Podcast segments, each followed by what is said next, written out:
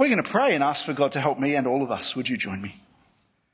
Father in heaven, we sometimes we hear in your word things that are amazing and can seem beyond belief. Sometimes we hear things that are confronting and challenging and sometimes for some of us make us not want to listen. But Lord, we pray you give us ears to listen and minds and hearts that are receptive. Please speak truth clearly, faithfully uh, through me this night. And Lord, we pray by your Spirit you work in our hearts to help us to believe what you say uh, and to live rightly in, the, in response to it. Uh, in Jesus' name we ask it. Amen. Uh, in 2009, uh, a woman called Lillian Ladele was a registrar of births, deaths, and marriages in London. We'll have the first slide up, please, guys. She held Christian beliefs about marriage. Uh, she was sacked for asking to be excused from performing homosexual partnership ceremonies for reasons of conscience, uh, even though she'd offered to swap shifts with other registrars who were happy to perform them. Uh, she ended up losing her final appeal. Uh, sometimes when you worship the Lord, it costs you. On the 24th of March this year, Islamist militants attacked a coastal town in northern Mozambique, killing dozens and forcing thousands to flee. Boats rescued some, people were captured, others were killed, and children left dying in the bush.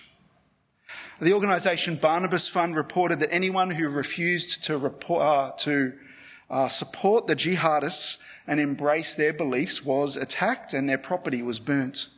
Thus, Christians who refused to deny Christ were among the victims. Sometimes when you worship the Lord, it can cost you, uh, even your life. Today we see three other men who were willing to lay down their lives in order to resist idolatry and worship only the Lord. And I wonder if you think it's worth it. Today, from this fantastic chapter, Daniel chapter 3, we're going to cover three points, all beginning with R, three R's, before we consider a fourth point, our, our response. The first point is the real challenge. But let's set the scene. In the morning congregation, we've been going through the book of Daniel. Uh, we're up to chapter three, and I know you've not been, you've not heard chapters one and two preached on, but the book of Daniel is set really at the end of the reign of kings that you have been considering. At the end of the reign of kings, northern kingdom of Israel, southern kingdom of Judah, uh, Israel's already been exiled off, gone effectively for the moment. Uh, and the, the, Babylonian Empire, in about 600 BC, has come and defeated the kingdom of Judah. Uh, and its capital, uh, the city of Jerusalem.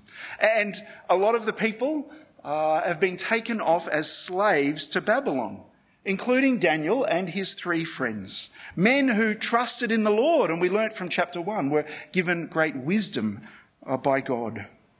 In chapter 2, King Nebuchadnezzar, the king of Babylon, the king of this empire, had a dream, a dream of a huge statue with four parts, each part representing a kingdom. He was the head of gold with three kingdoms, and then God's kingdom to come after that. But he was the head of gold. That was what happened in chapter 2. And it seems that this dream has given him the idea of building a statue. But it's not just the head of gold now. The whole thing is. It's eight stories high. We don't know that it was, if it was, or that it was shaped like Nebuchadnezzar or Neb, as I'll call him affectionately. But it's a very tall and very thin statue, 90 feet high, nine feet wide. Now, this tall and thin statue, it's so tall and thin, it's, maybe it's a hint of, of the statue's instability. Maybe it won't keep standing. The point of Nebuchadnezzar's dream in chapter 2 was that God gave him his power and his kingdom would not last. But it seems Neb is resisting that here. For Neb, for Nebuchadnezzar, the statue is saying, my kingdom will endure and I demand your total political and religious loyalty. Because for them, in that culture, allegiance to worship of God and nation and king, they're all closely interwoven. In verse 4, we're told the officials from all nations and languages, they're commanded to worship this gold statue, this idol. A Daniel, who's likely writing here, he describes the events with mocking humour.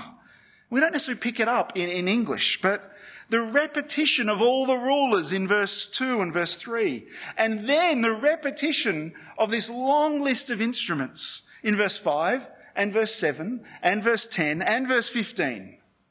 It's actually portrayed by the Jewish author as comical. It's like people are robots. And in response to the music, they all just bow down, they all just fall down. Their idolatry is being subtly mocked. And yet it's also most serious. For if you don't bow down and worship the statue, verse 6, you shall immediately be thrown into the furnace of blazing fire. Uh, this presents all of God's people who worship only the true and living God with a real problem, a real challenge. Uh, the Jews who were working for King Neb, Shadrach, Meshach, Abednego, they faced a real challenge. We don't know where Daniel was at the time. He'd been a key figure in the first two chapters. Maybe he was away on a business trip. We're just not told. But what is happening here is an uncompromised command to submit to workplace idolatry. It's clear in verse 12, verse 14, verse 18 that not doubt, when they don't bow down to the statue, these men are failing to serve Nebuchadnezzar's gods and also worship the, the statue. Failing to serve his gods or worship the statue. These two activities are connected. And so, in their context of their, their work for the government, their work for the crown, these three men are obligated, commanded to bow down before and worship this idol, this false God.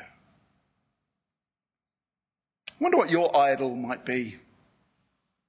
Maybe your idol is your sport, your comfort, your gaming, your family, the thing that matters most to you, that you look to in your life to give you meaning above everything else. But really, in this passage and tonight, we're focusing on um, the idols that you are tempted to or pressured to worship in your workplace. And while it won't be a, statue, what heart idols, what, what counterfeit gods are you tempted or pressured to serve, to live for, to worship in your school or at your, in your work. I wonder first, is it the idol of success?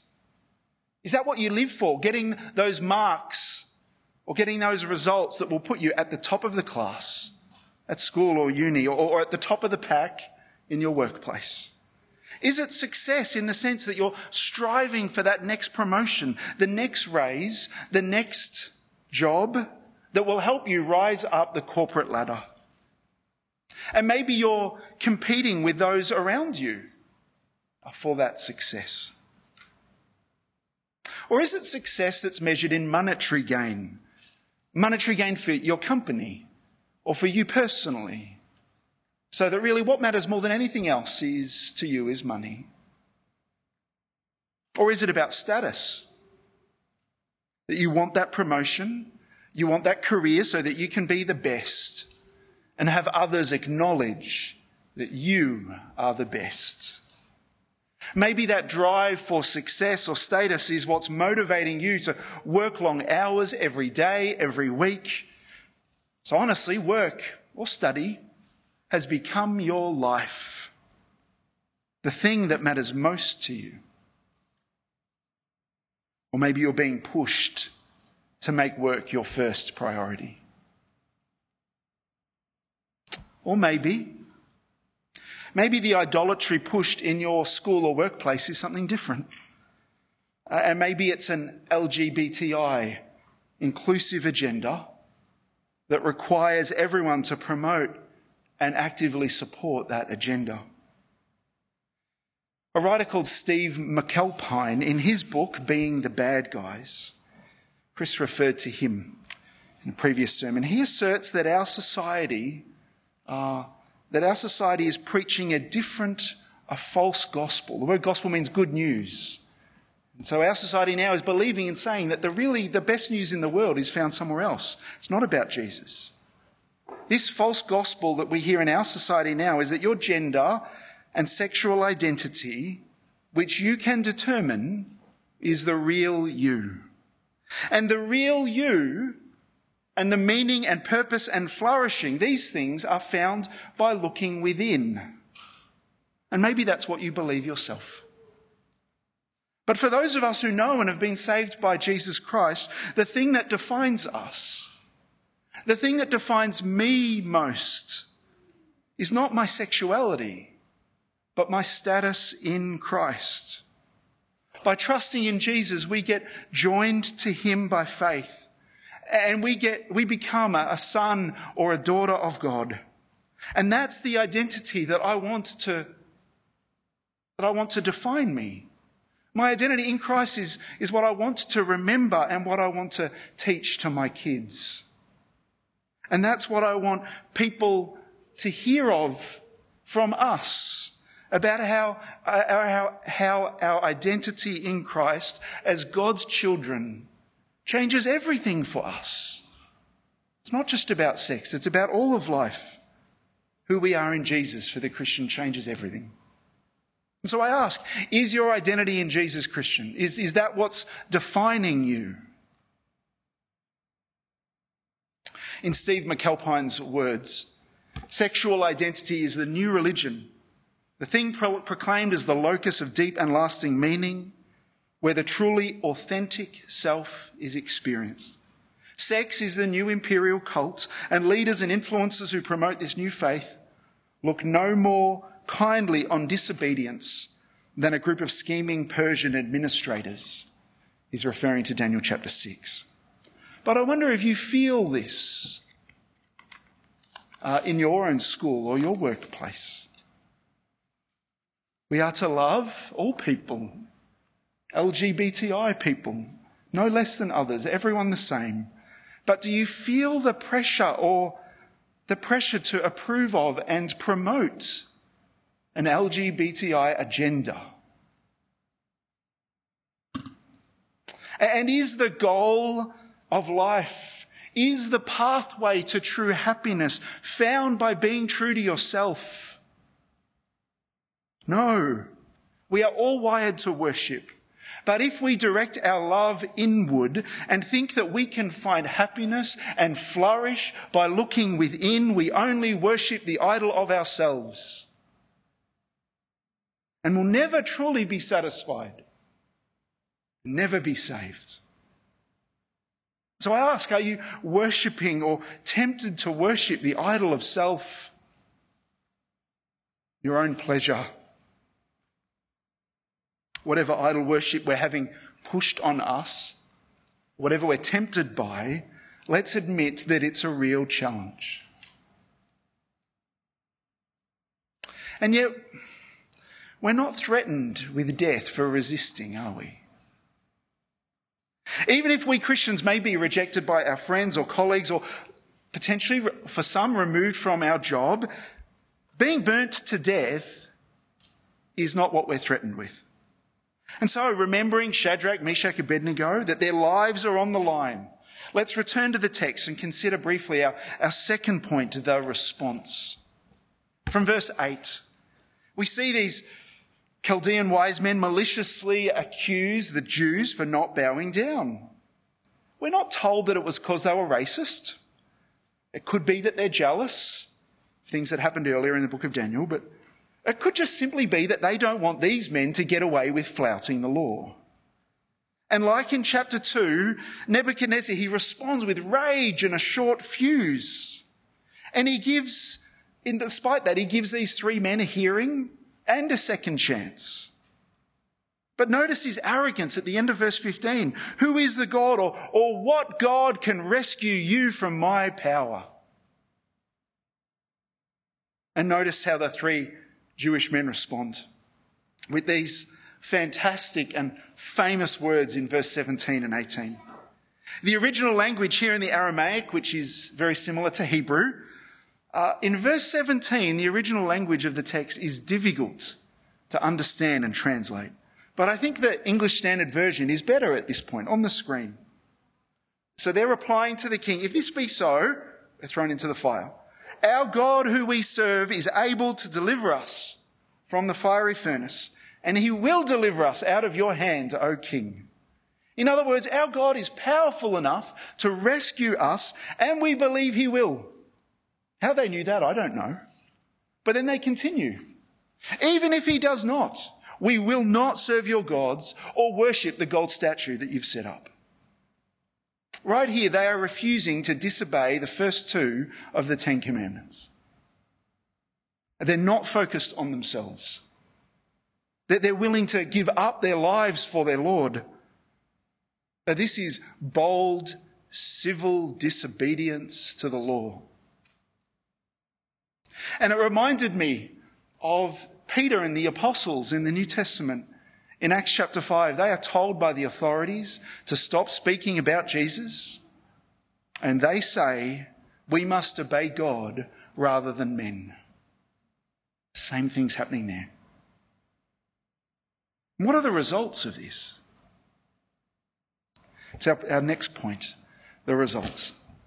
Firstly, we see Nebuchadnezzar's response and his anger. Kids, I don't know if you're listening or reading or doing something else. I don't know if you've been listening to the story. But did you hear how Nebuchadnezzar is filled with anger? How angry he is. And we're told that his face changed. And I'm wondering right now if you can show me a super angry face. Like, that's how he's feeling. Neb is so angry. His super angry face is showing. And in his anger, he, he's, is this it's sort of this typical pagan dictator overkill. Instead of heating the fire two times hotter, it's seven times hotter. Seven times hotter than what it was. And then he gets some of his strongest soldiers with the biggest muscles to throw these three men into the fire because he wants no chance of them escaping.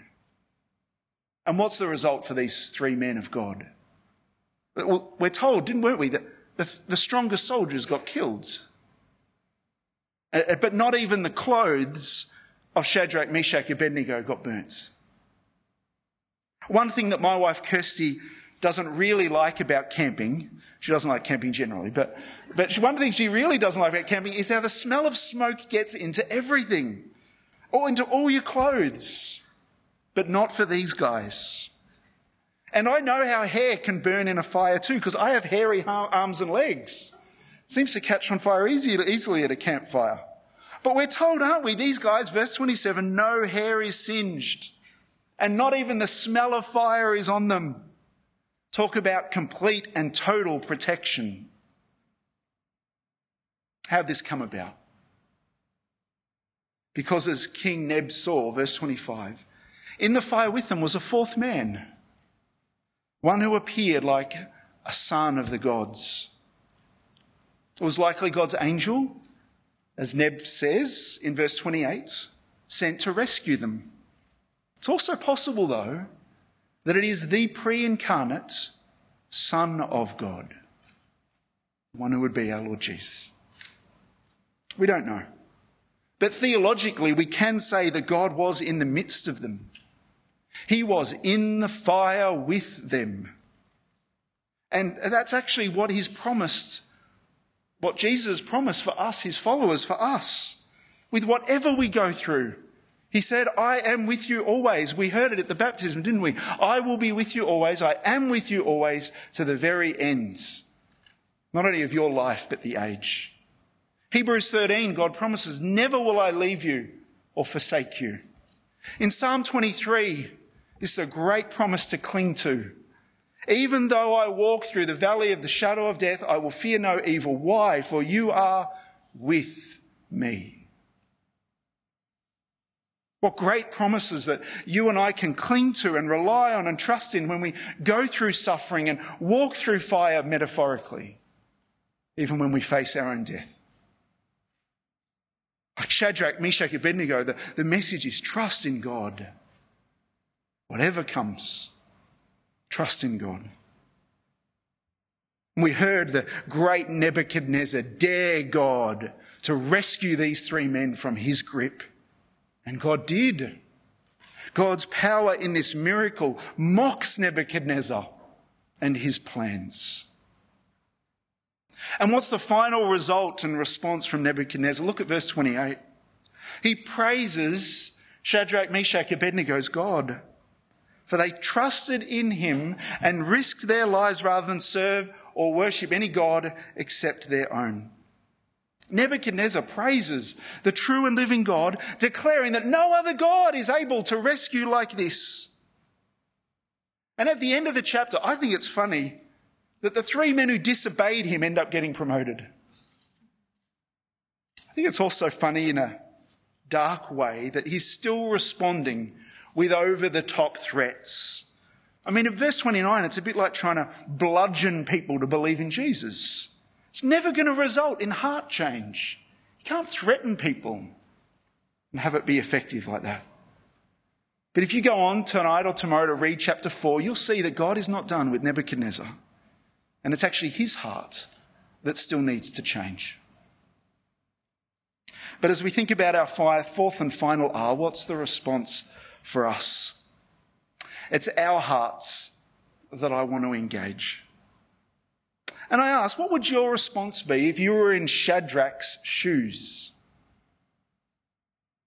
Would you, by God's grace, be willing to be cast into the flames over worshipping an idol? Whether you are six years old, 16, or 60, would you be willing to be killed for Christ? I ask, brothers and sisters, would Nebuchadnezzar be able to say, verse 28, about you? That you trust in God and you're willing to risk your life rather than serve or worship any God except your own. I know this all seems so foreign and so far removed from us because none of us in this country are facing death for following Jesus, but, but people have, people do. In 1555, Queen Mary Tudor in her efforts to restore England to Roman Catholicism, she burnt, burnt Hugh Latimer and others uh, at the stake for his beliefs. He was a Protestant bishop. And in Latimer's famous last words to his friend Ridley, also there tied to the stake, he said, We shall this day light such a candle in England as I hope, by God's grace, shall never be put out. In 2009, a woman called Asiya Bibi was told to bring water to some fellow workers at a field in Pakistan. They declined the water, saying it was contaminated because she was a Christian. They pressured her to convert to Islam, and she got so annoyed and provoked that she said she did not believe that Muhammad was a true prophet. For that remark, she got dragged away by a mob. She was arrested, charged with blasphemy, and sentenced to death. They said, Change your faith and you will be freed. Two Pakistani politicians were later killed for supporting her. She spent 10 years in prison. Uh, she was eventually released and she escaped to Canada. But Asia refused to deny Christ. She was released, but many have died. Hebrews chapter 11 in the New Testament speaks to this situation when it gives this roll call of people of faith. And at the end, the writer mentions uh, those who quenched the raging of fire, uh, escaped the edge of the sword, those who gained strength in weakness, became mighty in battle, put foreign armies to flight. Women received their dead, raised to life again. Other people were tortured, not accepting release so that they might gain a better resurrection. Others experienced mockings and scourgings, as well as bonds and imprisonment. They were stoned. This is believers who were sawed in two. They died by the sword. They wandered about in sheepskins and goatskins, destitute, afflicted, and mistreated. and the world was not worthy of them. They wandered in deserts and on mountains, hiding in caves and in holes in the ground. And all these were approved through their faith or commended for their faith. But they did not receive what was promised, since God had provided something better for us, so that they would be, not be made perfect without us. So did you notice that? That in, at the end of Hebrews 11, that some people, some believers were saved from death. Others suffered and died. Others were imprisoned and tortured and killed. But all of them were looking forward to this future, better resurrection. Through their faith, their trust in God, all of them died, waiting for, looking forward to the new creation, resurrection that God had promised. You see, Jesus has died and risen again, hasn't he? Jesus, by his resurrection, has opened the door for our resurrection. And if we trust in him, then he has defeated for us our spiritual death. And so we don't need to fear death. And we don't need to fear judgment. Because of faith in Jesus, we now have forgiveness of sins, we have friendship with God, and we look forward to life forever with God in heaven. You see, this, these promises that God is with us now and of this abundant blessing in the life to come, such promises mean that, that we Christians can face prison and suffering and death with hope and with endurance. We should pray for Christians around the world enduring horrible persecution. I ask, do you and will you pray for Christians in Nigeria, Pakistan, North Korea, and so many other places? Horribly and shamefully, LGBT people and others, because of their race or their inner minority, they also have suffered persecution and abuse and it's inexcusable. But our focus in Daniel chapter 3 here is on being persecuted for and suffering for one's faith in God. And whether you're a student at school or an adult, in, in Australia, we aren't facing torture and prison and death for our faith in Jesus as Lord. But we do face persecution of a lesser kind and it's increasing. The word persecute means to be pursued. And maybe you know what it's like to have people come after you because you hold to or you speak the truth of God's word. Maybe they're coming after you uh, online on social media. Or you may know what it's like, as verse 36 says, to be mocked. Verse 37, to be mistreated or to be pressured to give in, give up, and worship the idols that, that everyone else lives for.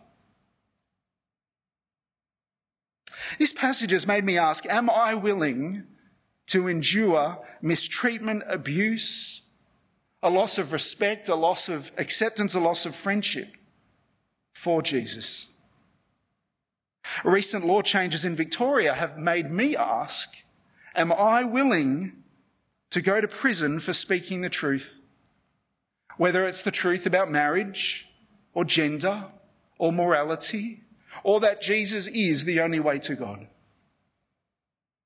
By the grace of God, we can be willing to endure that, and it is worth it. It is worth it because we know where our hope lies. And this life is not all there is. Trusting in the God who rules over all and in the certain hope, the certain hope of resurrection, it enables us to resist idolatry now. God rules over all and He's worthy of our worship, our lives, our everything. In 2015, Dr. Paul Church, who'd been a respected urologist in Boston, Massachusetts for 30 years, he lost his job. His crime was to resist pressure to participate in gay pride events and to speak about the health risks of a homosexual lifestyle? Would you be willing to lose your job because you worship Christ above all? God wants us to show a lesbian, gay, transgender people the same love and respect as all human beings. And that matters to me. But as McAlpine says in that book, Being the Bad Guys, he says, even if you love and respect your colleagues and you work and treat people with integrity and you seek their blessing, when you decide it's time to take a stand or speak up, it may have consequences. You may lose your job, your influence, your status. You may even lose your friends or the approval of your family, no matter how lovingly you explain yourself. Teachers in Victoria are being pushed to promote sexual diversity in the classroom. Doctors, mental health professionals, now anyone, even parents, are instructed that affirmation is the only legitimate response to young people seeking to gender transition. It's hard to honour God in a hostile workplace and culture. And it may be harder for you than I know. So when you, Christian, feel the pressure or temptation to give in, to stay quiet, to go with the flow and worship an idol, what can you do? How do we become people who worship God and not our idols? Tim Keller, in his book King's Cross, he says Christians are free to take or leave money, power, recognition, status. How? Well, these things at the top, they're, they're, they're at the top of the kingdom of this world. But they don't have to control Christians in the same way anymore. When you understand what Jesus has done for you, it frees you. The answer is not you do better, you do more. You see, idols need to be replaced, displaced. They're not suppressed, they're eclipsed by a greater desire for something else. And so he says, reflect on the cross, the death, the victorious resurrection of our Lord Jesus, and you will see the glory of God in the face of Christ. And our lives will be reoriented around this vision, just like the planets are oriented around the sun. Money, work, sex, status are no longer at the blazing center of all things. Jesus is. And if career or success is a, a big idol for you, such that you overwork or envy and feel unrecognized, well, nothing good happens to you. But remember, something good has happened to you. Jesus groaned in agony for you on the cross, Christian. And that's the greatest news your soul will ever hear. Maybe you've been saying, I don't want to speak up about my Christian beliefs to my work colleague. Or as a nurse, I don't want to say why I won't be involved in that abortion. Or as a student or a worker, I, don't, I want to stay quiet. I want to stay quiet about why I won't attend the, the rainbow celebration. I say sometimes it is best to be quiet. Sometimes it is best to say nothing. Other times it's right to speak up. Pray for wisdom in that. Pray for wisdom to, to know the difference. But when you're asked a question, be honest. Speak the truth in love. And when you're obligated to disobey God, worship a counterfeit God, or honestly worship the new religion of sexual identity, then make a stand. Sometimes your worship of the Lord will cost you. It's worth it though. So, as I conclude, let's be inspired by the example of Shadrach, Meshach, Abednego, who trusted God and said that God we worship is able to rescue us. And even if he does not, we will not serve your gods. Follow their example. Resist the worship of idols by going deeper into Jesus. Let's pray now. Now, Father God, we um, thank you for your miraculous protection and saving of Shadrach, Meshach, Abednego all those years ago. And Father, we know that you don't always protect your people and save them from physical death now, as we just read in Hebrews. But Lord, we praise you for this. And it reminds us you are able to save, you are able to rescue, you can change our circumstances. But, but more than that, God, we pray for any of us here who, for all of us here who are Christians, that you might help us to be faithful to our God and do what is right and resist idolatry in our workplaces. Please help us to trust in your strength and not our own. So often we're weak and we're overwhelmed by fear. So help us, Lord, to remember that Jesus is and have Jesus, the, the blazing center of our lives, so that, that we would find help and strength to live his way. For any of us here, Lord, too, who don't know really who this Jesus is or the great joy of having him as Lord and Savior. We pray that you'd help them to think deeply about these things. That you might help them to find answers in your word and the wonderful truth that Jesus can give us not only change lives now, but hope of eternity with the living God in, in the age to come. So please, God, work in each of our hearts by your Spirit. Help us to trust Jesus to go deep into Him so that our idols might be eclipsed. Amen.